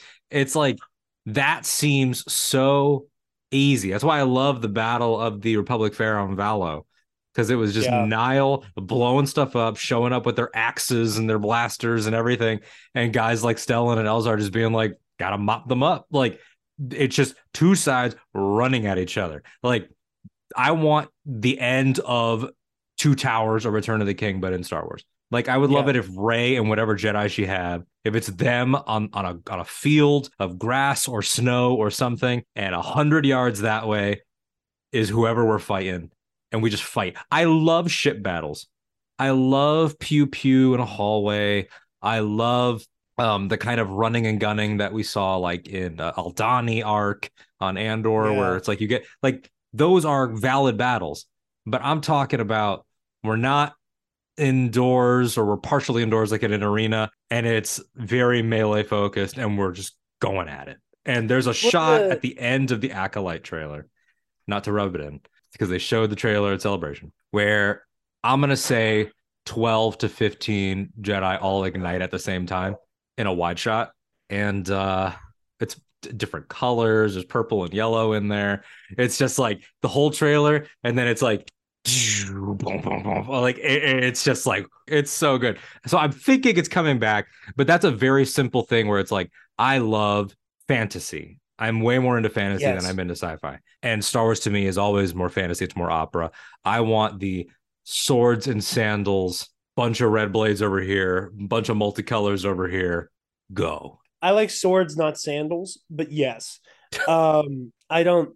That's another like weird pet peeve I have. I hate when I see sandals in fiction. I you know like- what swords and sandals means though, right? Yeah, We're yes, talking about like. Rome, Jarod. These are Yeah, it's I not know. it's not guys on Venice uh, South Beach. Like that's very different than a regular sandal, Jarod. I know. I just don't like them. No, I I hear. I I do agree with you. I think that you know as much it's it's just like the Force Unleashed. I'm trying to reclaim like the SWTOR trailers uh from like weirdos who just don't know anything about what they're talking about. But that trailer where Malgus flies a a troop transport through the front door of the Jedi Temple, and it's just like a bunch of Jedi and a bunch of Sith who are all like, "All right, let's dance," uh, and just charge at each other. Oh, I love it.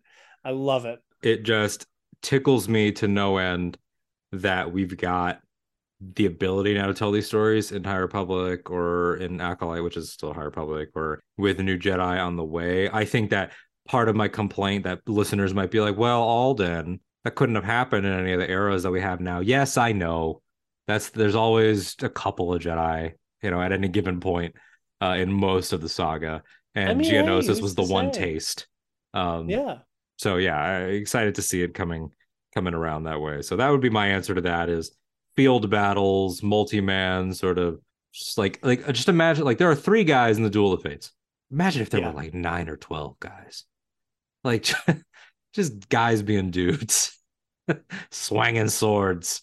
Like this is this is as base as I will get with my Star Wars love. This is as close to lightsaber go burr pew pew badass uh Star Wars as I get. Is like because Geonosis is burned into my brain. It's still probably like the shot of them running at the battle droids with Kit Fisto up front Oh yeah. with his with his head tendrils in the wind.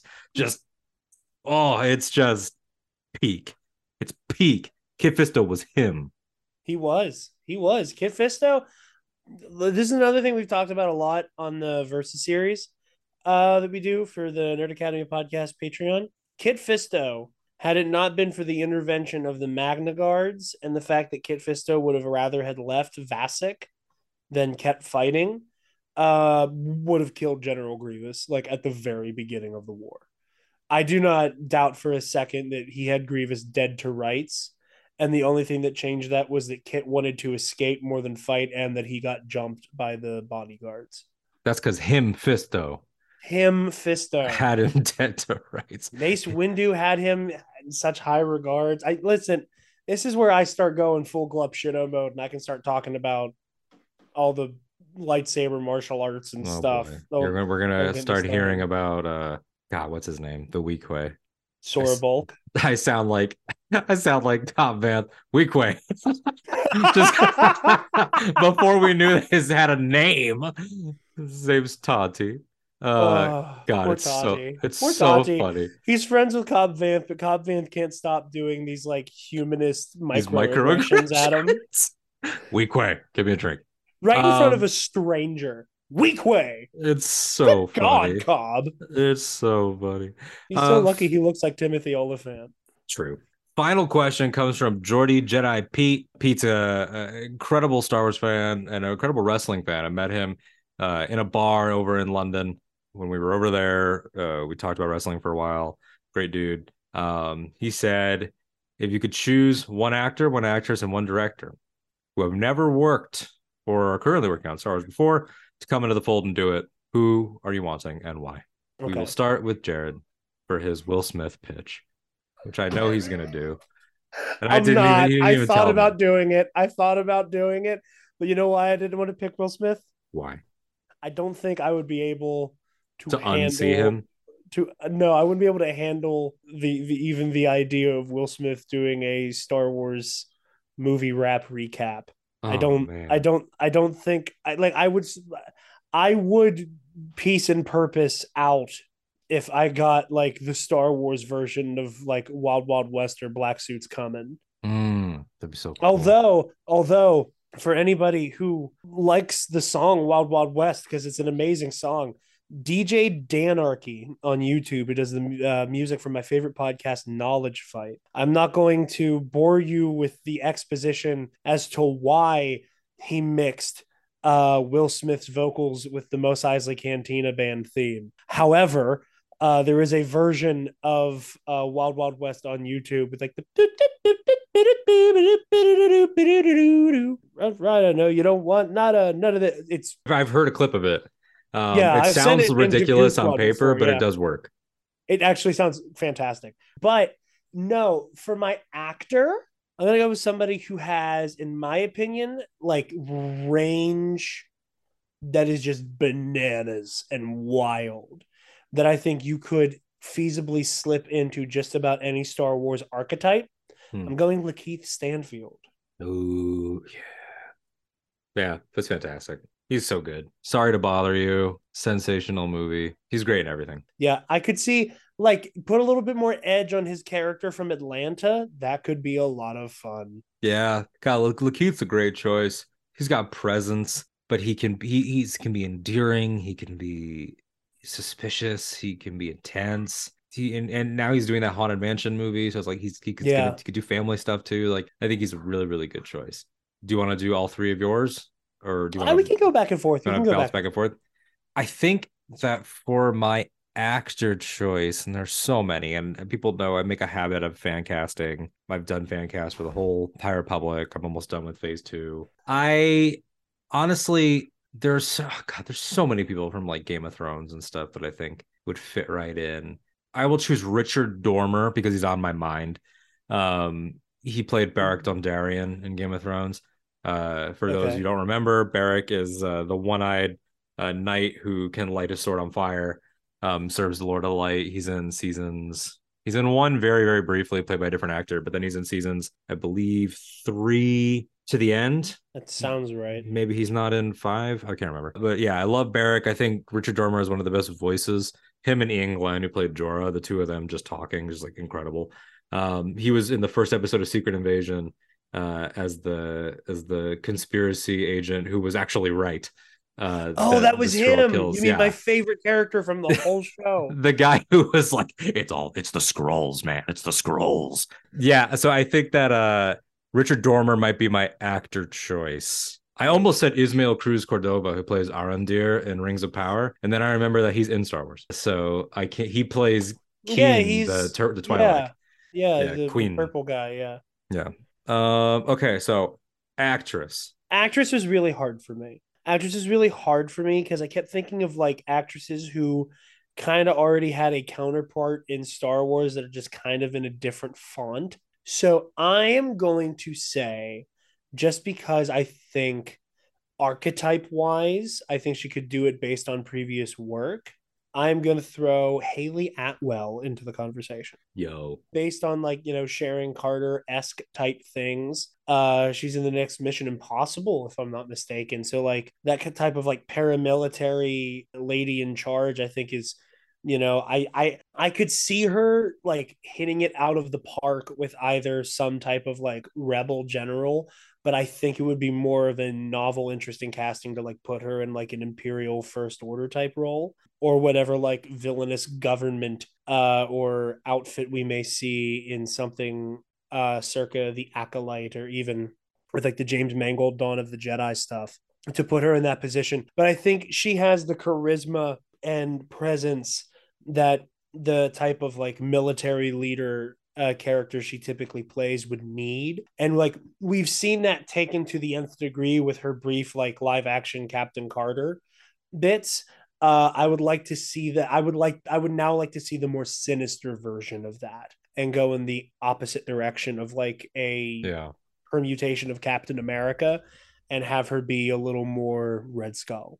I almost yeah, I like that, and I also like that she's so charming and has like that British humor and yeah. like that sort of like can disarm you with like a wink. Like I almost wonder like how that would play for like a Star Wars villain because Star Wars villains are always like they can be proper and clean up like Tarkin, but they're still savages. Like I would, I would almost they're wonder, like scumbags. Yeah, like, like, yeah. Is there a Star Wars villain that's like all powerful, like woman kingpin, she's kind of charming, like Peggy Carter is, but also like yeah will kill you is having people yeah. killed in the and background. even when, and when you said kingpin like with with like the woman kingpin thing that was part of what kept me from saying her because in my yeah. mind i went to that same place i went well we kind of have that with Qi'ra but then i'm like well Qi'ra's yeah. more of an anti-hero yeah. Qi'ra's more of an anti-hero operating within the the, the crime space to try to undermine the galactic empire mm-hmm. that I that I went well what if you have somebody who just truly is awful. Who is that? Yeah. Uh, but is like beautiful and charming, and like I think you even like take this all the way and have her be some type of Sith. Mm-hmm. That you know, again, it would be like a very different flavor. I think that she could pull off. I agree with that. I love that choice. In terms of actresses, it's I've gone on and on about a few, especially on like Twitter and stuff. Like uh, Julianne Moore, my favorite actress, or who could be a great Jedi Master or somebody like Natalie Emmanuel, who was Missandei in Game of Thrones. But I'm gonna pick somebody who's again front of mind. I saw the Little Mermaid remake, really enjoyed it. Ooh. Uh, Halle Bailey is so talented. Ooh. She's so. I, ch- I know people are cynical about the remakes. Izzo! I challenge anyone to watch that movie and not be charmed by her. She's incredible.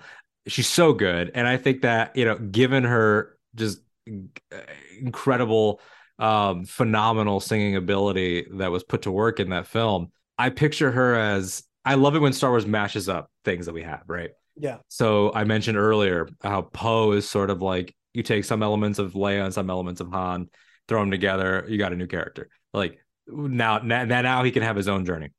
I, I like that we've had uh, people that are a little bit of a scoundrel, a little bit of a pirate that we put together, like Hondo, like mash these different archetypes together. Something we haven't seen a lot of is somebody who's an entertainer by day. I yeah. would love it if it was like a Canto Bight, like Halle Bailey's like a Canto Bight like lounge singer singing all these songs, like kind of like the woman in Solo that's in the gold dress that's in the well, back. I was even say what was the Visions short? Like yeah, the, the spy dancer. Yeah, spy dancer. I like a spy dancer thing like uh the woman in solo who's I forget her name. I I really should know it because I know the, the, the Lulilo Primock is the the little dude in the jar. I only know Lulilo Primock because Joseph Scrimshaw loves that character more than anything. But if yeah, if she's like a, a lounge singer in like the Resistance era, or maybe even after, in like the Rey Skywalker era, New Jedi Order, I guess we're calling it, and she could have like a blaster under her dress, like she's she's collecting info, she's doing jobs, yeah. very spy dancer. Um, and then maybe it's like she's got a ship, she goes from town to town singing, uh, but is also smuggling, like yeah, young, you know, firecracker, but like singing songs while she's flying and stuff, like really whimsical. Be really, really cool. I think she's just she's dynamite in that. Um, and before we get to directors, I will say actor, actress is very traditional language actor in general, also including, of course, prominent non-binary performers, Emma Darcy should be Revan. If if they ever wanted to do that, the Revan, like the Revan is non-binary. I don't even want to call it discourse, just the the the belief that I do happen to agree with. I think it is a very smart way to handle that. Yeah. Um, if you watch House of the Dragon and you're not blown away by that person and what they're able to do, Holy Uh, hell! and the way that they That carry was- themselves in real life, like sort of like the grim, dark aesthetic that they have, all this suave and cool, like Negroni, Sbagliato, oh my god, yeah, Christ. You know, oh god. So yeah, that's that's my that's my uh Stuff. last one in there before we do directors. Well, I want to do uh an honorable mention real quick. Yes, uh, and say I'm gonna, I'm gonna, I'm gonna, I'm gonna do two. I'm gonna do a fan cast and one I just want to see. sure. Uh, one I just want to see. Uh, my boy David Boreanaz uh, should have played Batman. Yes, Should have played. Batman. Uh, still could. James Gunn. You have a chance to. You have a chance to right a wrong. Oh you have a chance to right a wrong, dude. And this is Bruce with Damian, so he would be. Kid. Oh, oh, oh. Ah, It makes right. me happy that we both made each other make the same face. crazy. Because you got that out of me with Darcy as Revan, and I got that out of you. Boreanaz would be a great Jedi. He'd be a phenomenal Jedi. Man's great swordplay. My fan cast, a Dark Horse fan cast, I had a tweet about this go like mini viral about it. Andrew Garfield is Kyle Katarn. I like that. You've People said that before. I feel like I you said Yeah. it and I had to pause because I was like the memory of having heard that rushed back to me, but I couldn't remember who it was, but it was you. I think- Yeah. yeah. I I think at the time I wasn't sure, but I like it. I don't know, maybe it's just the way I feel today. I think that Yeah. scruffy Karl Urban is the safe pick. Karl Urban is the like Giancarlo Esposito is Mr. Freeze. Like, yeah, this would be great. Uh, but like it's kind of right there. Yeah, I think that I think the safe pick for Kyle Katarn's already in Star Wars, uh, and that's Olyphant. I need I need I need like that like raven black s- hair. salt and pepper, like the because he's got the Reed Richards going on on the side. Yeah, he yeah, he Um, does have the reed yeah. But Yeah, it's it. I mean, Kyle. You think Kyle's gonna come? Oh, there's a whole conversation. No, I'm not gonna do it. I'm not gonna do it. I'm not gonna do it. I, I, I all I will say as an answer to that is I am a Kyle Katarn is in Star Wars Outlaws truther, and I will be until I am vehemently okay, proven- that guy, right? Like he just if not if if someone on there doesn't He's wearing least the outfit. if he doesn't at least if the game developers don't at least say he's inspired by Kyle, they're lying. Like it's lies by I'm omission. I'm fully I I am fully pilled on at some point it's gonna be like, well, I told you my name's Jalen. That's one of many aliases. Hi, Kyle Katarn. Pleasure to meet you. And then people are gonna again just start flipping tables, throwing Yeah. things through windows Yeah. out of sheer excitement. They'll do Dark Knight Rises, where it'll be like, you should go by your middle name, Kyle. Katarn. Stupid. Uh, okay. Do you have a director in your mind? Ryan Coogler. Man, that's so good. Ryan right Coogler. High Republic movie. Ooh, so good. The right era too, because like you look at what he did not once but twice of having to define an entire place, people, and aesthetic with yeah, I Wakanda would, I and would say Talokan. I would say either High Republic or Old Republic. And the Yeah. reason why I might even go Old Republic in lieu of High Republic is the way that man can direct a fight. I want to see him do a lightsaber duel, Oh man, a lightsaber duel that feels like shot like Creed. shot like Creed, or that feels like the uh Killmonger challenging T'Challa at the waterfall, Yes. or Shuri Namor. Yeah. Oh, oh, so good. I love that choice. There's so many people that I would want to, but there's also a lot of people that I really love and respect that I think would be terrible for Star Wars. Like a circa Dark Knight when Dark Knight Inception, when it was like Nolan is God, you had some people that were like, you know, 2012, Lucasfilm buys Disney, episode seven, or Lucasfilm buys Disney, the other way around. And then it's like, uh, episode seven's coming. You had some people that were like, Nolan should do it. I was like, that is Mickey- uh, I, I could hear George Lucas is going like Mickey Mouse has a twin brother named Barry now. Just Barry out Mouse. of nowhere. Barry Mouse. Barry Mouse is a fascist and he must be redeemed. That's a new bit. That's a new bit. George Lucas buys other franchises and makes them like Star Wars. It just he inserts a Darth Vader into each franchise. uh, uh, George sorry, Lucas. I talked right over what you were saying. To do there. George Lucas presents Fairly Odd Parents. Uh, Cosmo and Wanda um, are actually siblings, even though they kissed sometimes. so they have to get divorced. They have a Um, whole kid. You're getting into Game of Thrones. Oh, they do have a whole kid. That's right. Yeah, you I forgot about that guy. This is this is poof erasure. Poof. See, poof. Poof to me is like Fairly Odd Parents legends. I don't. I don't. I don't count that. Like I Your don't. your your your layup uh Darth Vader insert is right there, and it's Jorgen von Strangle. So true. so Jorgen. Does Jorgen have a a child or a Not relative? to my knowledge, but now you can make one. Oh my god. Okay. Anyway. Uh. yeah, Nolan Nolan would be terrible for Star Wars. Um, I say this without wanting to incite internet war. Please don't come for me. Zack Snyder would be terrible for Star Wars. Uh, it's why I'm glad that he took his pitch and just went and did his own. Uh, I will watch Rebel Moon. I Yeah, I think it looks cool. I'm gonna give I'll Rebel watch Moon it. a shot. I'll watch it. Um, I just the thing that scared me the most with the whole like Zack Snyder like came within striking distance to a Star War is that like I soured on Snyder with like how he depicts Superman, Yeah.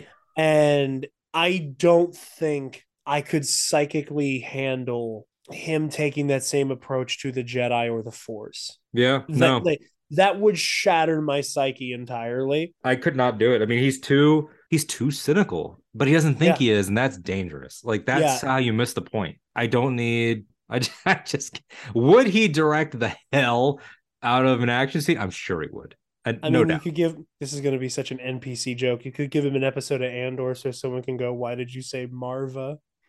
I'm not even gonna dignify it with a laugh, even though it was very funny.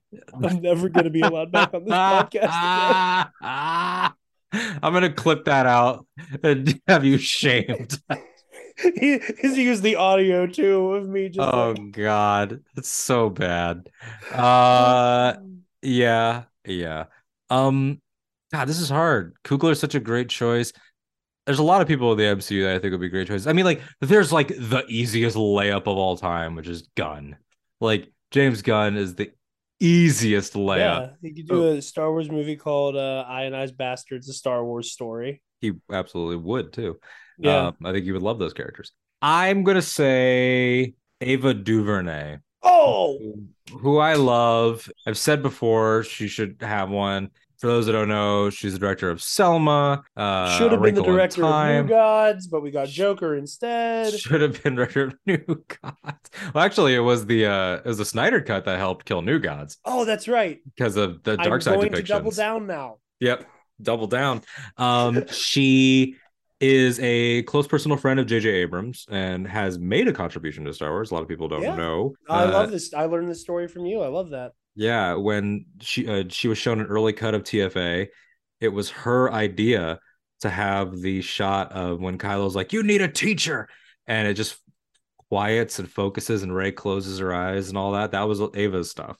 Um, and I think her Wrinkle Time, uh, Wrinkle in Time adaptation is very underrated. Chris Pine's great in that. Storm Reed's great in it. It's such a good throwback to like 80s fantasy, like but with a very modern sci-fi aesthetic. Like Mhm. kids get wrapped up in a fantastical adventure. She almost had Black Panther before uh she passed on it and went to Coogler.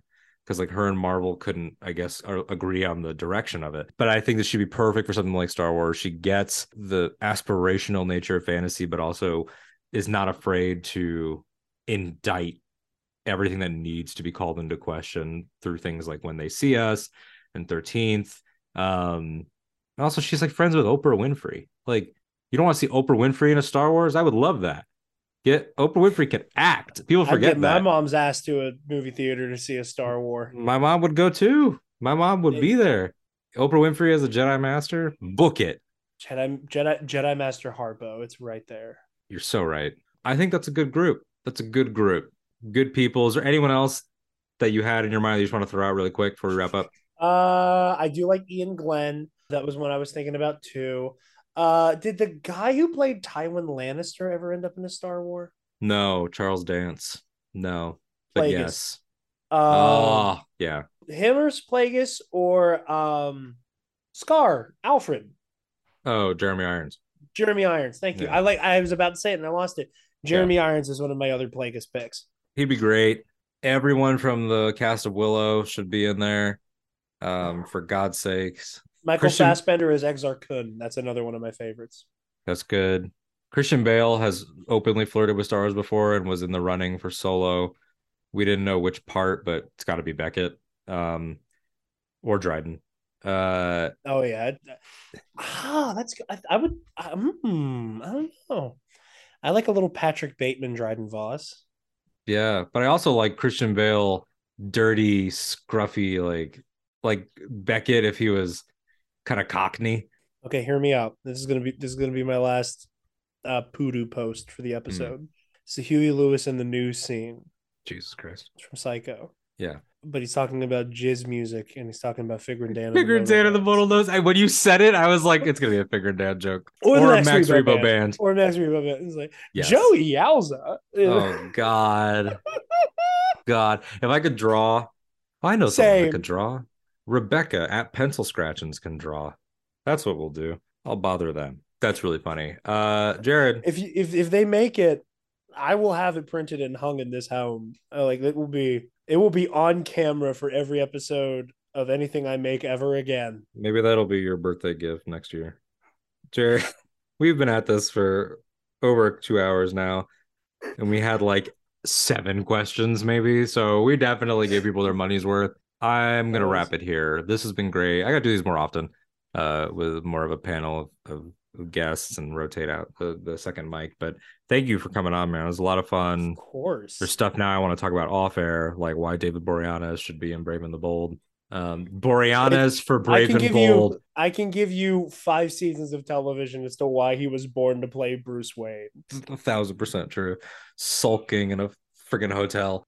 Let people know where they can find you, and then I'll plug uh, the stuff we both do, and then I will close us out. Sweet. Yeah, you guys can find me on Twitter and Instagram at Dark Jedi 2552. And you can find the Nerd Academy podcast wherever you listen to podcasts and on YouTube uh, on our main show, the titular show. Uh, we talk mostly about, you know, comic book, movie, and TV news, uh, reviews, stuff like that. Star Wars stuff on our Star Wars show, Knights of the Nerd Republic, which is on the same YouTube channel and in the same podcast feed. Uh, we have a Patreon where we have two Patreon exclusive shows. Uh, one is uh, our Knights of the Nerd Republic versus series, uh, and we brought back our uh, comic book show, Heroic History 101, where Travis Grossman and I take a look back some uh, some comic book stories and just kind of talk shop about them each month. Uh, so yeah, the Nerd Academy podcast on the social medias and on YouTube and wherever you get podcasts. Hell yeah! And then for the two of us, uh, like I said, forever ago at the beginning of the episode. We are both uh, trivia competitors and personalities on Epic Confrontations on the In a Galaxy podcast feed. We are both cast members, players in the actual play series Ionized Bastards, which is a Star Wars RPG series run by Michael McCoy on uh, All Remaining Systems YouTube channel. You can find that link as well and then we both regularly appear on uh, other places like Bombad or just around, and we're always in each other's circle. We talk all the time. Uh, as for me personally, you can find me on Twitter, Instagram, Hive, TikTok, even though I'm not really on the last two. At that Alden Diaz, T H A T A L D E N D I A Z. Casually talk with Kem Knapsack. We've got some plans to return very soon once this, you know, crazy time calms down. And that's where we talk about all of our fantasy stuff like Ice and Fire, Rings, Willow, all that stuff is over there. Casually Talk. Uh, love working with Ken, um, writing around the internet, doing other things. We will catch you next time here on Ahch-To Radio with some interviews with Delilah Dawson. Uh, Kelly Knox is coming back to the show. So until then, we will catch you next time. May the force be with you. Always. Punch it, Chewie.